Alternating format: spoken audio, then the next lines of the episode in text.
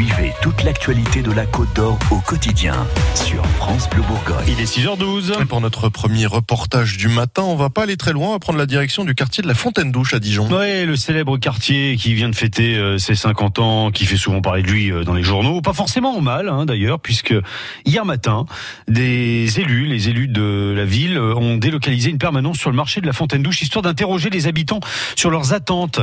Magueule de Charon, vous étiez sur place et vous avez pu constater que les gens ne sont pas, euh, se sont pas fait prier pour distribuer les bons et les mauvais points.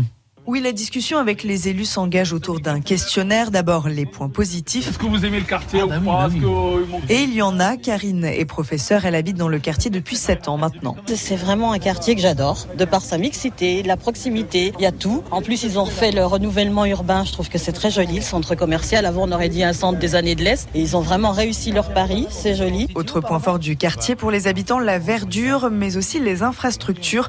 Abdallah vient de déménager du Jura pour s'installer à la Fontaine d'Ouche. Pour les transports surtout, transport tous les 8 minutes, 8-10 minutes. Euh, chez nous, c'était un tous les heures. hein. Dans une ville, à Dole, Mais Abdallah a tout de même un reproche à faire. dans les buissons, il y a- des déchets, euh, surtout des canettes, des bouteilles. C'est vraiment sale, quoi. Les habitants viennent aussi jusqu'au stand pour régler des problèmes bien précis. Jean a 80 ans.